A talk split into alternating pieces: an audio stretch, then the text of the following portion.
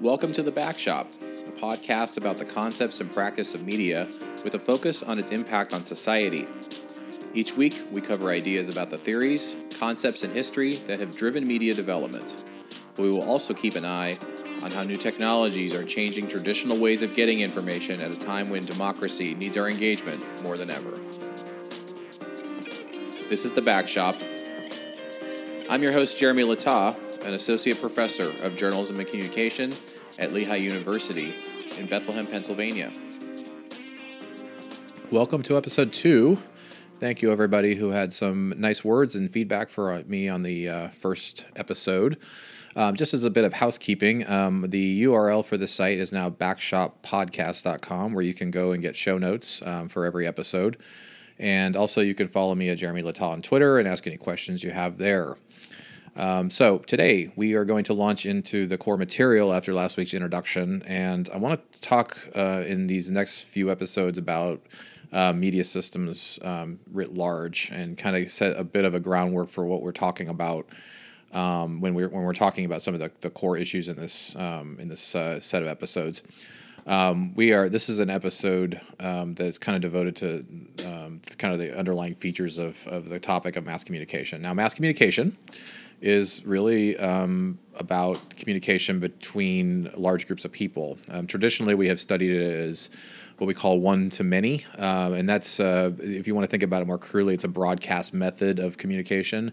Um, we tend to think of broadcast as like radio or television, but broadcast is also just if you think about a message as being a signal, um, it, it's going out to large audiences and um, what's disrupting the the current media um, system we have today is that um, we have been moving toward a many to many form of communication uh, and mass communication, which is that we have a conversational um, uh, way of thinking about uh, how information flows that is not top down anymore, but more networked and social. Um, so that's really kind of where it, that that's kind of sets, I think, some historical bookends around when we talk about legacy media, later on and, and and what's emerging right now. It's important to keep that shift in mind that we are moving away from hierarchical forms of communication structures and more toward network forms, um, where audiences talk back and they have things to say and they hold hold uh, institutions accountable. Um, as a underlying set of assumptions, I wanted to, to kind of get this out of the way too, to to to kind of set the framework for why I think the material we'll be covering in this set of podcasts is important.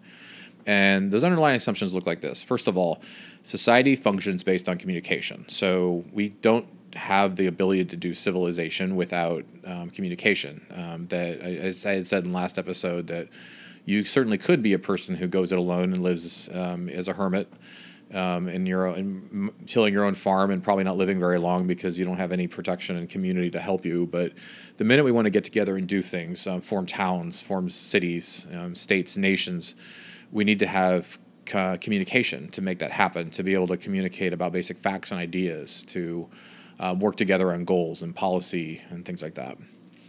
Because of that, information in a system that functions on communication is a form of power.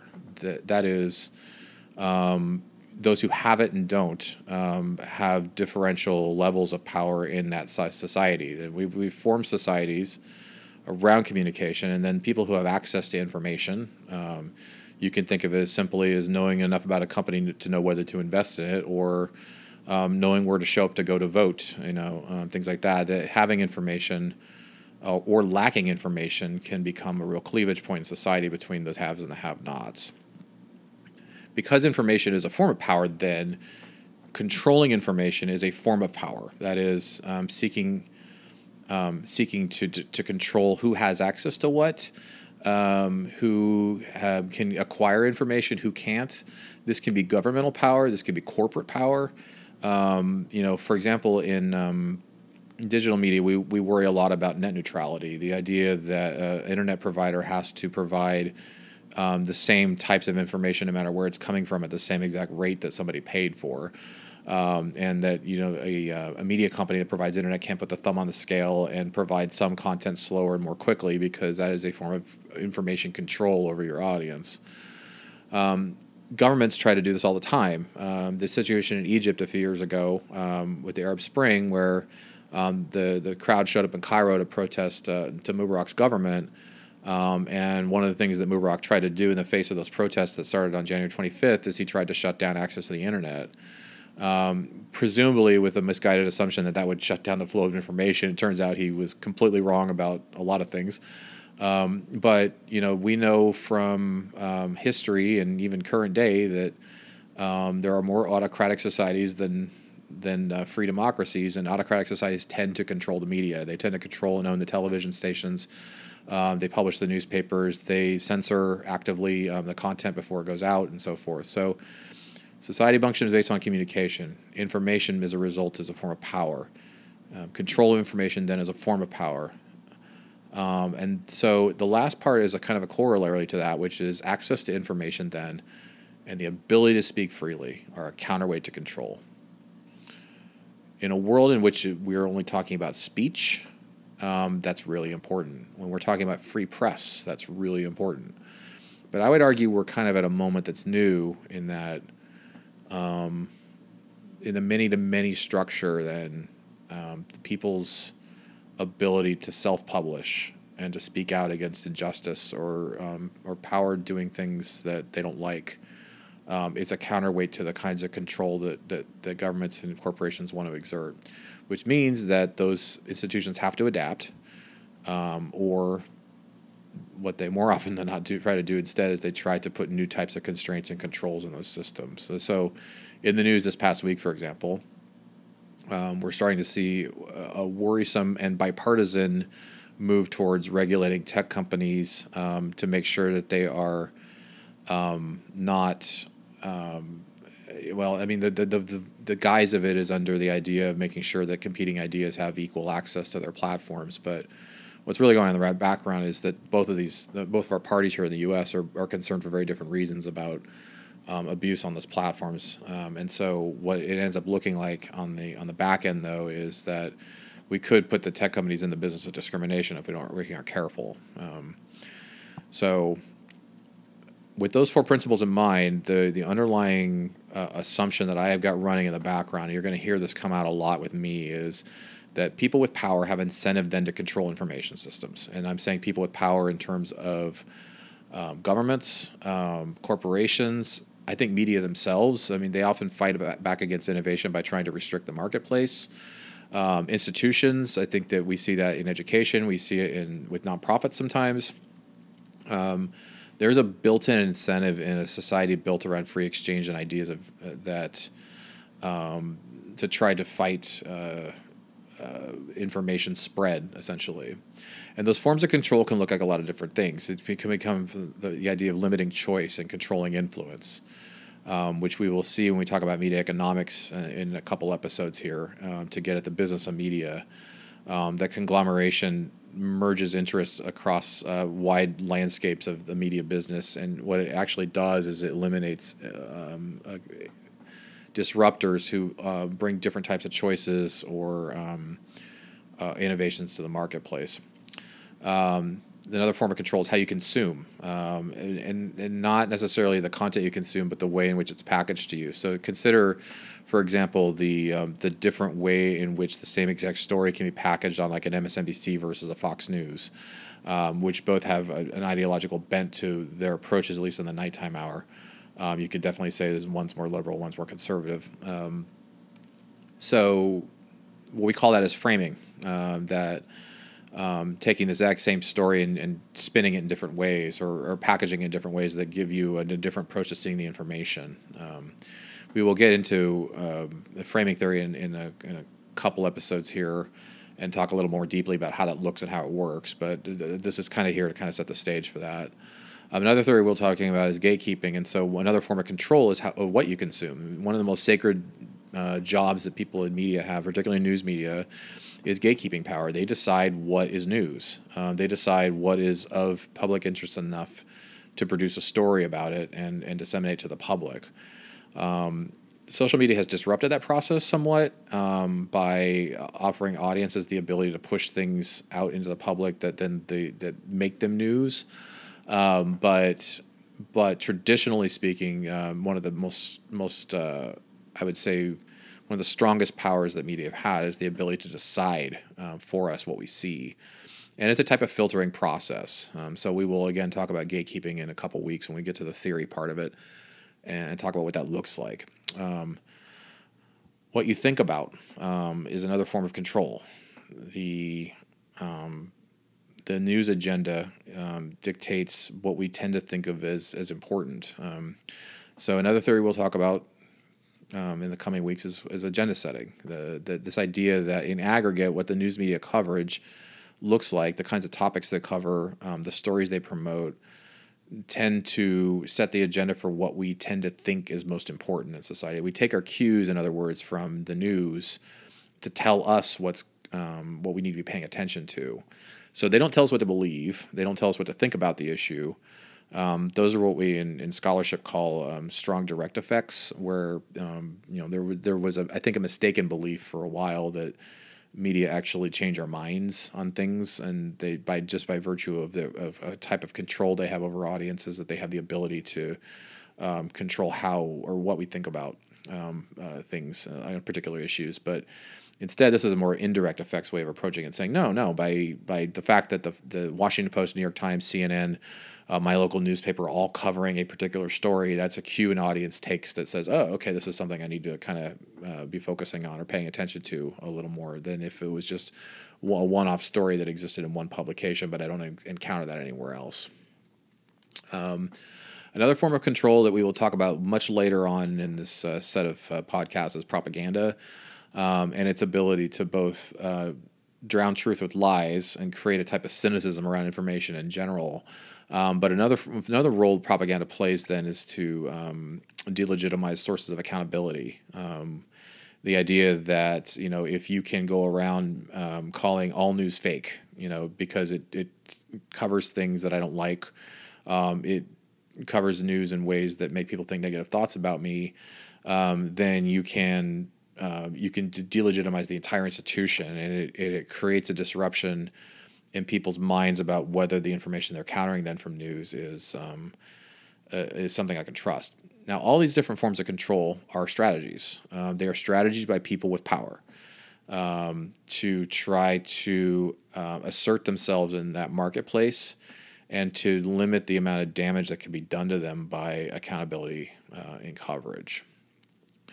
So kind of just recapping what we what we we covered to this point, then um, that information is really important and media is really important. The news plays a critical role in um, how we see the world. That journalistic gatekeeping choices that um, basically decide what is news become in aggregate a type of agenda that we then see um, as as what, what should be on the public's plate for consideration. I want to be really careful with the word agenda, by the way. Um, that it's not like the media getting together in a dark, smoky room and deciding what the public ought to know about, and they're they're systematically trying to promote a particular uh, point of view or ideology, which is where we tend to think of the word agenda being used with media a lot.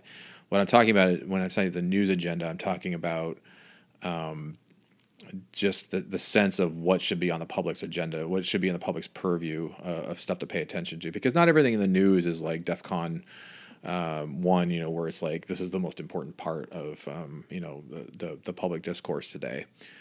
But by virtue of those processes, then that you know, gatekeeping and agenda setting basically just describe uh, powerful roles media play in terms of what we think about and um, and what we see before us.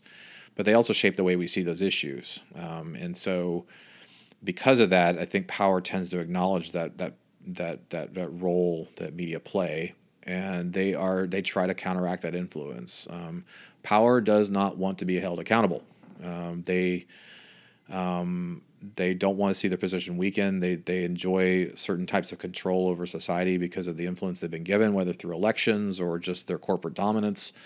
Um, and so they will not give that up lightly. Um, so you know, I I will tell you my my own orientation personally is um, to be really skeptical of criticism of media writ large. I think that media criticism of individual stories, individual actors in the media, um, where you know they they have shown to be dishonest or um, to use slipshod methods, um, or a particular story has a lot of problems to it.